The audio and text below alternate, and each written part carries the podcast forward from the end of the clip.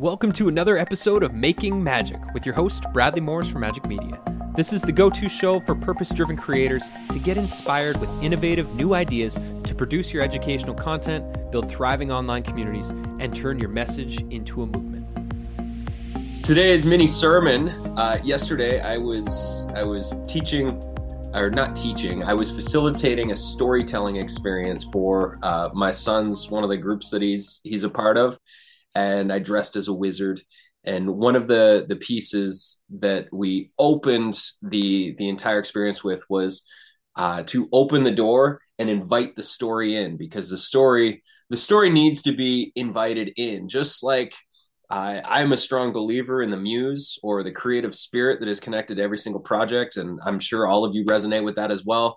Uh, and something that can be easy to forget when we're bogged down with just the day-to-day operations and uh, life and stress and figuring all the things out is that um, is that clarity can come so simply by simply inviting the energy and the spirit of the project that you're intending to work on.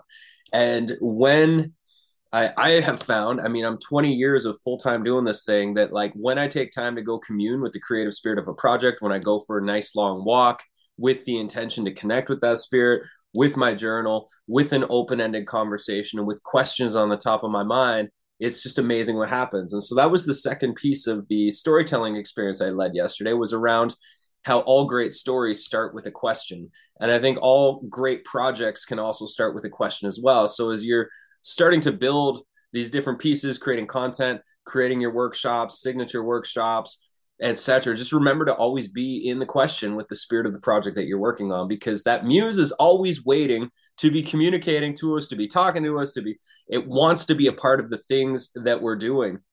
It wants to be guiding our next next steps forward. And one thing that I've found over the years is that when I haven't taken the action on the previous insights that the muse offered up to me, the next steps don't come. It's like we it's like we can only see as far as the horizon, so we have to just keep taking steps and the horizon keeps expanding. It's like once we take 3 steps, three new steps are given to us, but until we've taken those 3 steps, we just don't know. And that's a part of like the the trust that is required when we're doing this creative path and when we're walking our entrepreneurial path is like we have to take the steps that we know we have to take and then more steps will be be given to us. There's there's never a standstill on this journey where it's like i don't know what to do next. There's always something that we know we could and should do next.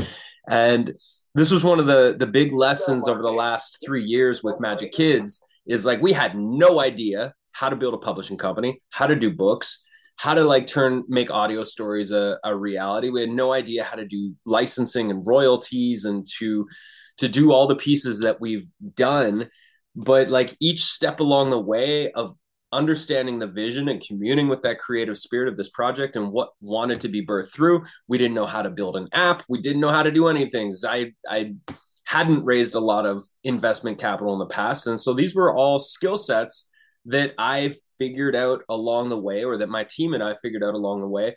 And it was literally like we were never overwhelmed with too many things that we had to figure out. It was always just like figure out the next step take your next steps. Just like keep going. And then this like the spirit of this project is like become this incredible entire ecosystem that we've designed that we didn't know what we were doing almost every step of the way you know? And there's still pieces that we're like we know what we want to do but we don't know how to do it. But we keep taking the steps forward and figuring it out as we go. And that's that is like the path that we're all on right now. And that's also the path that we're here to guide others through. You know, we all have our our experience and we all have our wisdom and the things that we're here to share and show up to do and we get to be that muse for others. We get to support and guide with the things that we know for certain inside of ourselves that we're able to facilitate and guide for others while we're figuring out our own stuff. It's like it's this incredible journey of like everybody's just kind of figuring it out and we all can lend out our hand and do it.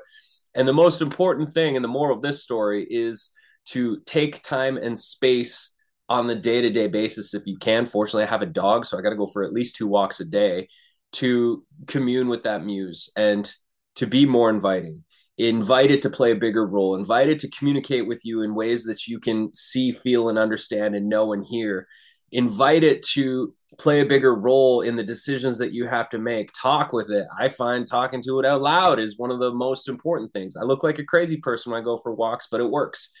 And so I say all this knowing that you already know all of this, knowing that you probably already do all this. And I would just say, let's all double down and, and commune with that muse now more than ever because it is just like it's waiting all the time and when we're consuming like i find when i i go through periods of like just enjoying youtube videos i'm blocking out the muse then all the noise of other people's stuff coming into my filters is blocking out my own connection with that muse with that creative spirit for the things that i'm here to bring.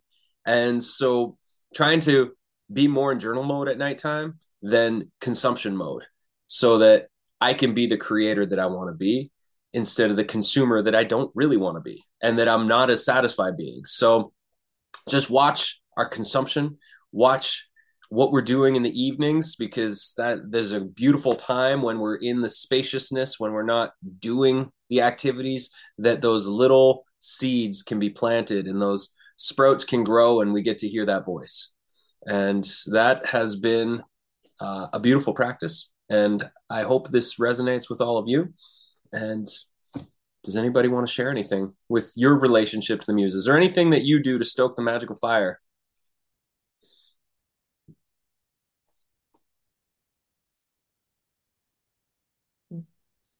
Mine's having a bath.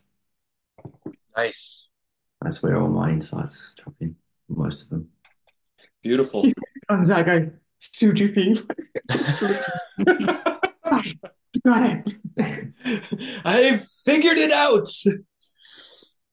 Yeah, I never really called it the muse as such, um, but it, it, brings to mind what um, um, Liz Gilbert says in her book Big Magic. You know, it's this ideas that are floating around, waiting to be born, and uh, to let them come through us. So, um, yeah, I love it. I think it's great.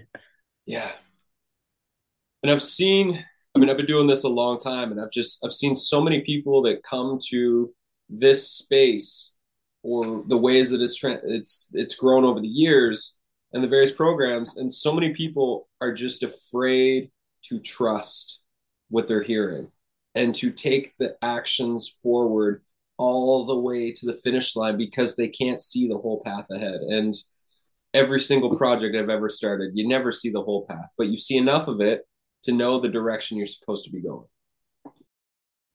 It's so cool the way the questions, the right questions, just are like keys in a lock and they just open doorways and you ask another and there it is. And it's just like, it's all right here. If we just presence ourselves and we find space to ask those questions and like what's ready to come out.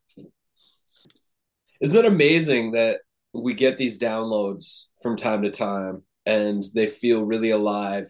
And then for whatever reason we don't take action on them and then we see somebody do the exact same thing that we were imagining and it's like these seeds are sprinkled about but only some of those harvests grow because only some of those people are able to or ready to tend to those crops to bring them to life. And then you know we we have to wait for that next one to come and and feed us that energy. And there's something that happens every single time we follow all the way through to the finish line whether it becomes a prosperous investment of our time and energy financially or not we get these growth points. We get this like extra oomph of confidence every single time we complete the next thing that we had a vision about. And it just like it strengthens that relationship. It strengthens that trust in the process and ourselves and the path that we can see when we start these projects or get these ideas is it's just amazing.